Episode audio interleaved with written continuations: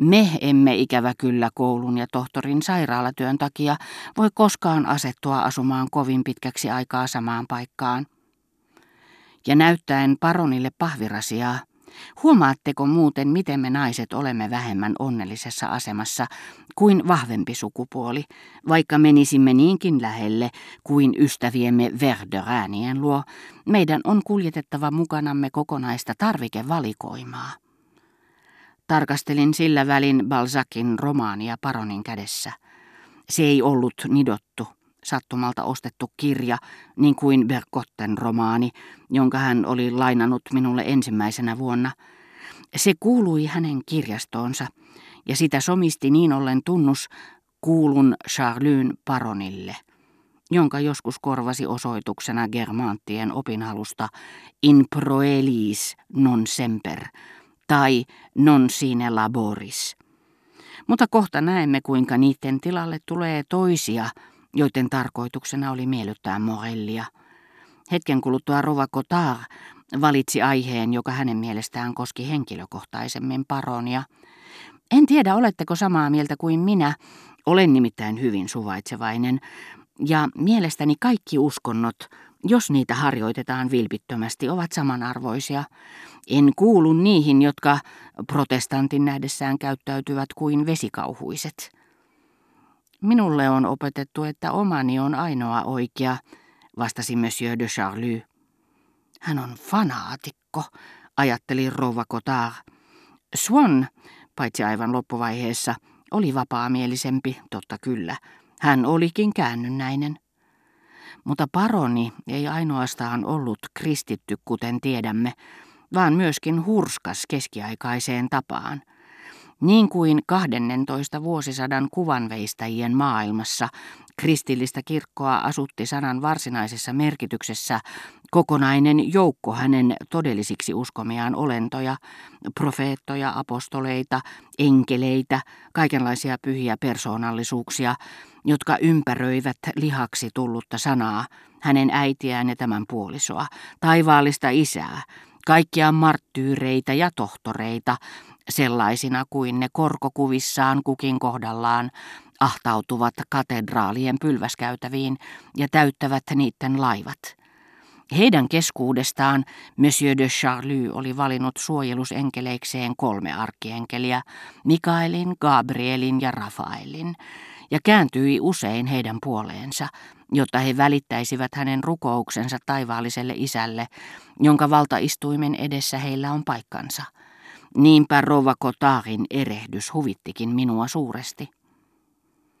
Jättääksemme uskonnon alueen, muistutamme vain, että tultuaan Pariisiin laihana matkakassanaan talonpoikaisen äitinsä neuvot, Tohtori oli syventynyt miltei yksin omaan materialistisiin opintoihin, sillä niillehän kaikkien, jotka haluavat päästä pitkälle lääketieteellisellä urallaan, on vuosikausiksi omistauduttava, niin ettei hän ollut koskaan sivistänyt itseään.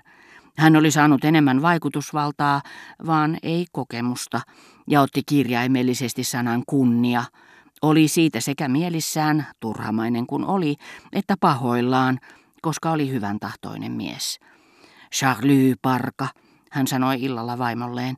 Ihan sääliksi kävi, kun hän sanoi, että kunnia on hänen puolellaan. Kaikesta näkee, ettei sillä poloisella ole tuttavuussuhteita. Hän nöyristelee. Mutta ei aikaakaan, kun ilman hyväsydämisen rouva Kotaarin apuakin vakituisten onnistui voittaa kiusaantuneisuus, jota kaikki olivat alussa enemmän tai vähemmän Monsieur de Charlyn läheisyydessä tunteneet. Hänen läsnä ollessaan heillä oli tietenkin aina mielessään skiin paljastukset ja heidän matkatoveriinsa liittyvä seksuaalinen omalaatuisuus. Mutta nimenomaan tämä omalaatuisuus vetikin heitä tavallaan puoleensa. Se höysti heistä paronin keskustelua, sinänsä suuremmoista, mutta niiltä osin, joita he tuskin osasivat arvostaa, tavalla, joka sai mitä kiinnostavimmat itsensä Brichonkin puheet vaikuttamaan sen rinnalla vähän väljähtäneiltä. Sitä paitsi hänet oli alusta pitäen halukkaasti tunnustettu älykkääksi.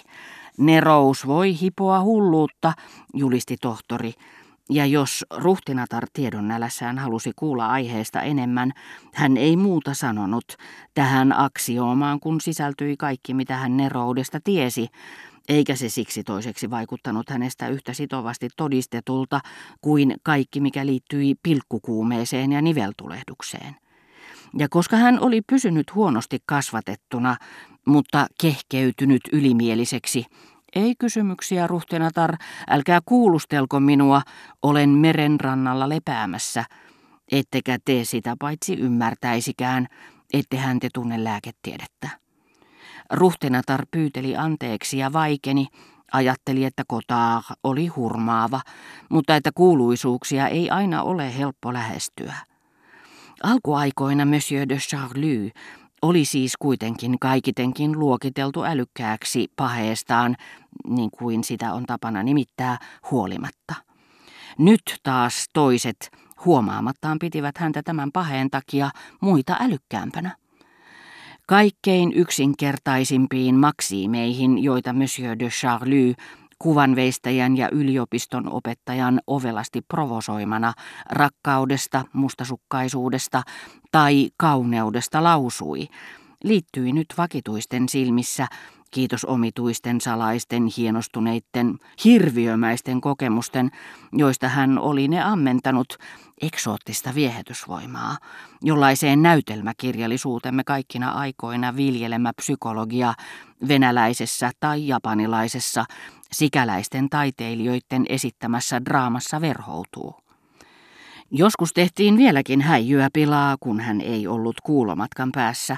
Oi oi, kuiskasi kuvanveistä ja nähdessään Bajaderin silmäripsillä varustetun nuoren rautatievirkailijan, jota Monsieur de Charlie ei voinut olla tarkkailematta.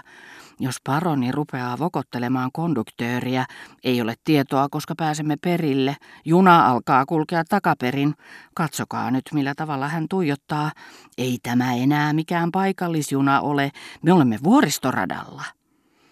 Mutta ellei Monsieur de Charlie tullut, kaikki olivat suorastaan pettyneitä, joutuessaan matkustamaan vain tavallisten ihmisten kesken ilman tätä vatsakasta sminkattua arvoituksellista hahmoa, joka muistutti eksoottista ja epäilyttävää alkuperää olevaa ja niin outojen hedelmien tuoksua levittävää rasiaa, että pelkkä maistamisen ajatuskin jo kuvottaa.